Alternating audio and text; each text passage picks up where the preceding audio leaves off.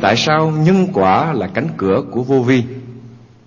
Nhân quả là cánh cửa của vô vi. Khi mà các bạn tu nói tôi tiến, nhưng mà các bạn làm bậy, thì tự nhiên nó phải hạ từng công tác luồng điển, nó giáng lầm xuống trong tình dục, rồi sanh ra bệnh hoạn, chết một cách tức tử, không biết trước được.